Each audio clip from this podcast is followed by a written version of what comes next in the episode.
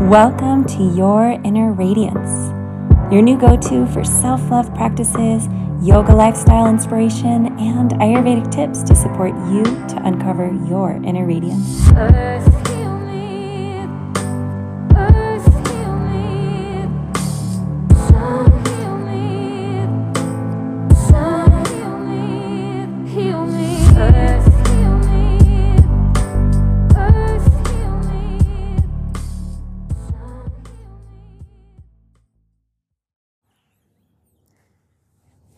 Friends, welcome to Your Inner Radiance. It's been a while since I recorded an episode, and I know that a lot of people who do podcasts are trying to put them out like weekly, every week. And when I started this podcast, I had no intention of doing that. So sorry. Not sorry. I, I've been like in a place of realizing that I am really only interested in doing things. I mean, aside from the required wonderful householder duties, you know, the things that I do to take care of myself, my body, my home, my ch- child, my husband, you know, things like that. Aside from that, I'm, I've really chosen and honed my schedule, my life so that I am not overextending myself, overcommitting and feeling too busy because I've realized that being busy is like this unfortunate catchphrase of our time that is causing a lot of damage. I hear so many people saying, you ask them, how are you doing? Oh, great. I'm so busy. And busy is, it's almost like we use the word um, almost with pride, like we have so much to do, we have so much responsibilities, we have so much going on, but it's actually um, this source of stress to be so busy. And I used to be always saying that for, especially since I had my son seven years ago, and then, you know, trying to stay as an active entrepreneur while having a young baby at home, I got so busy. And I was always saying, Oh, I'm so busy. And people were looking at me, do, looking at all these events and things I'm doing, saying, Wow, you must be so busy. And I'd be like, Yeah, I'm so busy. Oh my God.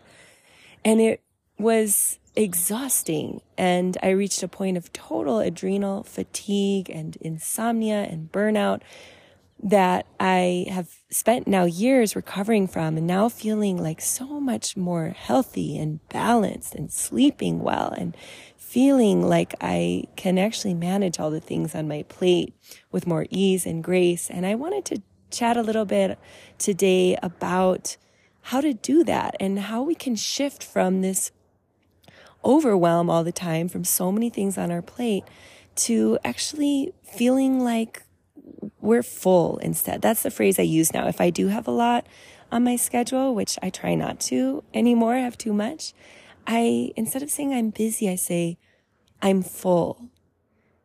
Cause fullness is nourishing. Busy is exhausting. And I see so many people. I mean, I see especially women, but I'm sure it's men too, holding so much, especially, you know, householders, having children and jobs and that desire to take care of your family. But I especially see it in the women that I talk to. Um, and maybe that's because I have, you know, more women friends, but most of the women, you know, except for those of you that are have already graduated past this, you probably don't need this episode. You know, if you're past having young kids and maybe you're retired, you're probably living your best life. I hope you are. if you're still in that householder life, uh, maybe you have kids, maybe you don't, but you have a job, you're a career woman, and you're also, you know, probably supporting your community in ways, showing up for your friends, maybe doing volunteer work, all the different things, and, you know, trying to have a life too. All those things just fill up every single crevice of space, and then you feel like you have no spaciousness left.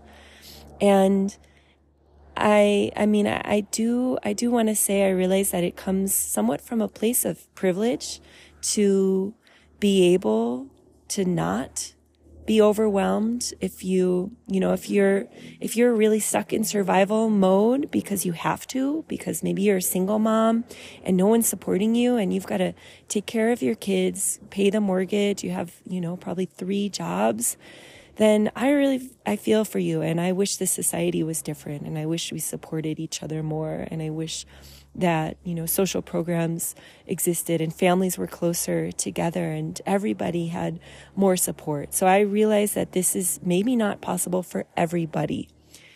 Some of you aren't able to say yeah right i can't there's no way i'm going to have spaciousness when i have i just have to keep food on the table and i have all these jobs and i feel i really feel for the people out there that have no capacity to really rest so I just wanted to voice that. But I, I, I know the audience I'm speaking to um, primarily has some amount of privilege, I think, and I want to honor that I do. And so there's there's a couple of main things I want to share today about how to shift from being busy to feeling spacious to feeling like the things you have to do are mostly things that you chose, that you want to do, and to feel that you have the nervous system regulation to hold all of that, to feel full rather than busy. Because as I'm learning, as in my Ayurvedic master's program, stress is related to every single disease, really. And stress is one of the main causes of disease. And especially in this modern world where stress is so ubiquitous, everybody's stressed. And that busy is a symptom and a sign that you're probably stressed. Because if you're busy all the time, you're not actually having time to rest, to have downtime, to turn within, to have time of introspection, to walk in nature, to just sit. And all those things are essential for balanced nervous system and just for self-realization, for knowing who you are beyond all the things on your plate that you're doing every day. So the two the two things I want to share for shifting from busy to full and balanced are one, of course, is to not take on too much. I read a book some years ago called Essentialism when somebody recommended it to me because I probably was one of those people that I see all the time. It's like, oh, I'm so busy, I'm exhausted, I'm, I've got so much on my plate. And so I read this book, Essentialism, and it's all about really honing your choices, choosing wisely with discernment, and knowing that you don't have to take on everything. I love the phrase, you can do anything, but not everything. And it's the art of learning to say no and choosing to say yes, like a whole fuck yes to the things you really want. And yeah, there's a lot of things that you do, like, you know, I do laundry and dishes and some aspects of my work, like the more um, logistical accounting things that aren't a, like a full like I love doing this. So there's some things we have to do that we don't want to do, but there are things that we can say no to. Like it could be taking on um, something that you know someone's asked for support with, or it's a new idea. Like I get so many ideas. I get like you know dozens of ideas every day about new things to do, new programs to launch, new uh, retreats to do. But you can't do everything. You can do anything, but not everything. And so essentialism is the art of learning to say yes to the things that are important and no to the things that really aren't. And, it, you know, I've been working on that now for years and it can be really hard to say no. Sorry, my voice is a little um, hoarse. It's pretty early here. I'm just watching the sunrise right now. I'm outside in my backyard.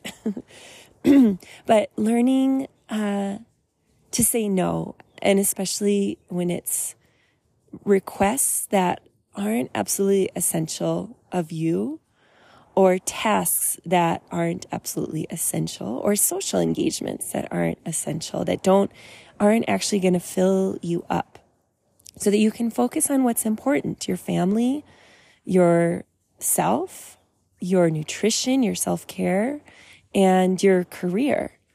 the things that are actually essential for that. And then, you know, the other things you choose what you have time for. And so I do recommend that book, Essentialism, to go a lot deeper into that. So choosing what's important and really learning when to say no has been a huge transformation on my journey of being an entrepreneur, a mom, a wife, a householder. You know, having a wonderful house and family to take care of and having friends that, you know, having community that actually requires a lot of time and effort to maintain community. And so it's important, it's been important for me to learn how to balance that, to learn where I put my time and effort in all of these areas and how to have balance and really cultivate a lot of self care balanced by community care. And then the other thing is maybe a little bit less um, clear or concrete or maybe difficult to imagine how to actually just do this thing because it's not really a thing you do. It's more of a state of awareness and a state of being that uh, is not possible if you're in survival mode. But really, it's, uh, and I don't want to sound like, um, I don't know, like this cliche or like so spiritual that I can do this. because I think that everyone can do this when they're in balanced nervous system state and they're really tending to themselves, to their softness, to their care, to their rest is seeing everything on your plate, having all these things to do, and even the stressful things, because you can't stop. You can't say no to stressful situations. They happen sometimes. But it's the, it's the awareness and the choice to handle all the things in your life, all the many plate, you know, things on your plate and the things that can get really stressful without the stress. Like you can have stressful things, but you don't have to have the stress around it. You can have so many things on your to do list, and then you can have challenges come up. You can have really big challenges come up that can be really stressful, you know, for a moment because we go into that state of, oh my God, I, like this is terrible. I have to take care of this. But after you have that moment and, you know, do your self regulation practices and tools, you can come back to the mindset, okay, this is hard. There's a lot here, but it actually doesn't have to be that hard. I can just do the thing without the stress and the worry and the anxiety and the sleeplessness. I just keep showing up for this thing and the next thing and the next thing. And I think that's, that is possible when you cultivate a lot of uh, self care and a lot of um, regulation. Things like um, taking time to wind down in the evening, taking time in the morning for meditation, yoga, or walks in nature. Uh, you know, for me, it's yoga, meditation primarily, and sitting in my yard, watching the sunrise or watching my plants in the garden. But, you know, for you, it might be other things. And for me, it's sometimes other things like dance and singing or talking to a friend or taking a walk. But all of those downtime things and then all the self care, like, you know, for me now, it's almost daily uh, oil massage on my body for you, you know, other people, who knows? It's, it's, probably so many different things. There's limitless ways. It doesn't have to be the ways that I do. Um, but really cultivating that state of balance between your sympathetic and parasympathetic nervous system by cultivating time to really exist in your parasympathetic nervous system, in your place of feeling relaxed, in your place of feeling safe. So that when you're in those places that aren't so safe, aren't so relaxed, when it's a stressful situation with family or work or a, a, global crisis situation or some whatever it is that comes up, you can face each challenge with more presence and not add all the stress of worry to it because, you know, worry isn't necessary. We can see, like, I can always see, like, I'm not immune to worry and stress and anxiety. But now, if you have that, um, access to that witness of you see yourself going into that place of overwhelm, worry, anxiety, thoughts spinning, you know, getting into that uh, anxious, like move really quick and um, not really pause. And I can witness myself doing that and then be like, oh, okay, I see that. I see this part of me that is needing to go into this overactive gear of stress and worry and activity and frenzy to take care of all these things or to show up for this difficult situation. And I see it and I witness it, and then I can respond with, you know, calm myself down, respond rather than react. That you can see where you're over efforting and then make moves to relax and be in less effort mode and more presence.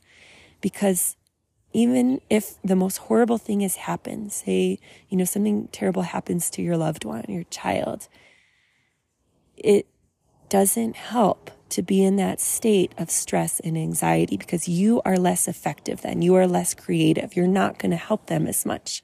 You're not going to help yourself as much when you're in that state of reactivity in that state of sympathetic nervous system. You're just not going to be as creative. Creativity comes from calm and feeling safe and accessing that universal consciousness, streaming creativity, Shakti. You just don't have as much access to being that resourceful, creative, solution oriented person when you're rushing, stressed, worrying, reactive. So I guess that's it. I wanted to just pop on for a short moment to share something here that I've been thinking about now for a while.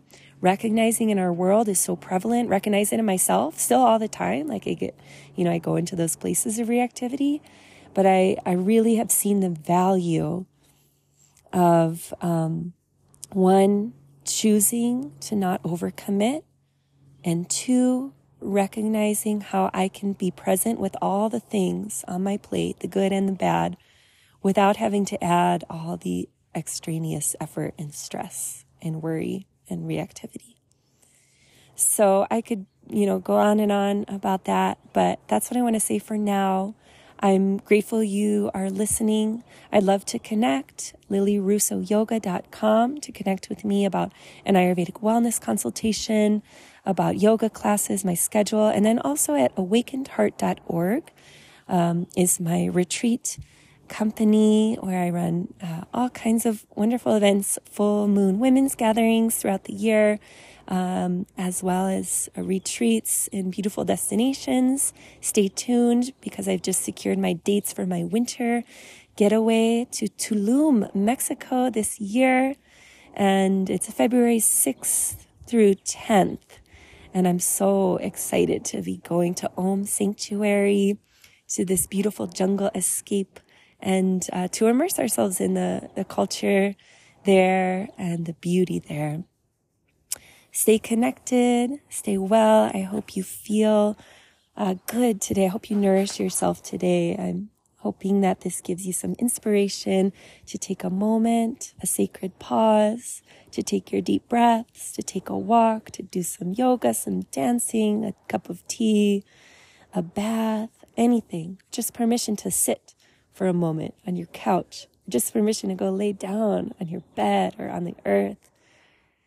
That you are worthy and valuable beyond all the things you have to do that you are worthy and valuable just for being a being on this planet, that I see you, I appreciate you, and I see so many of you listeners, friends of mine, so much that you're holding, so much you're carrying, so many people you're taking care of. And I just want to say, I see you, and I know that it can be hard to implement all these things that I'm talking about because I'm with you and it gets hard for me too.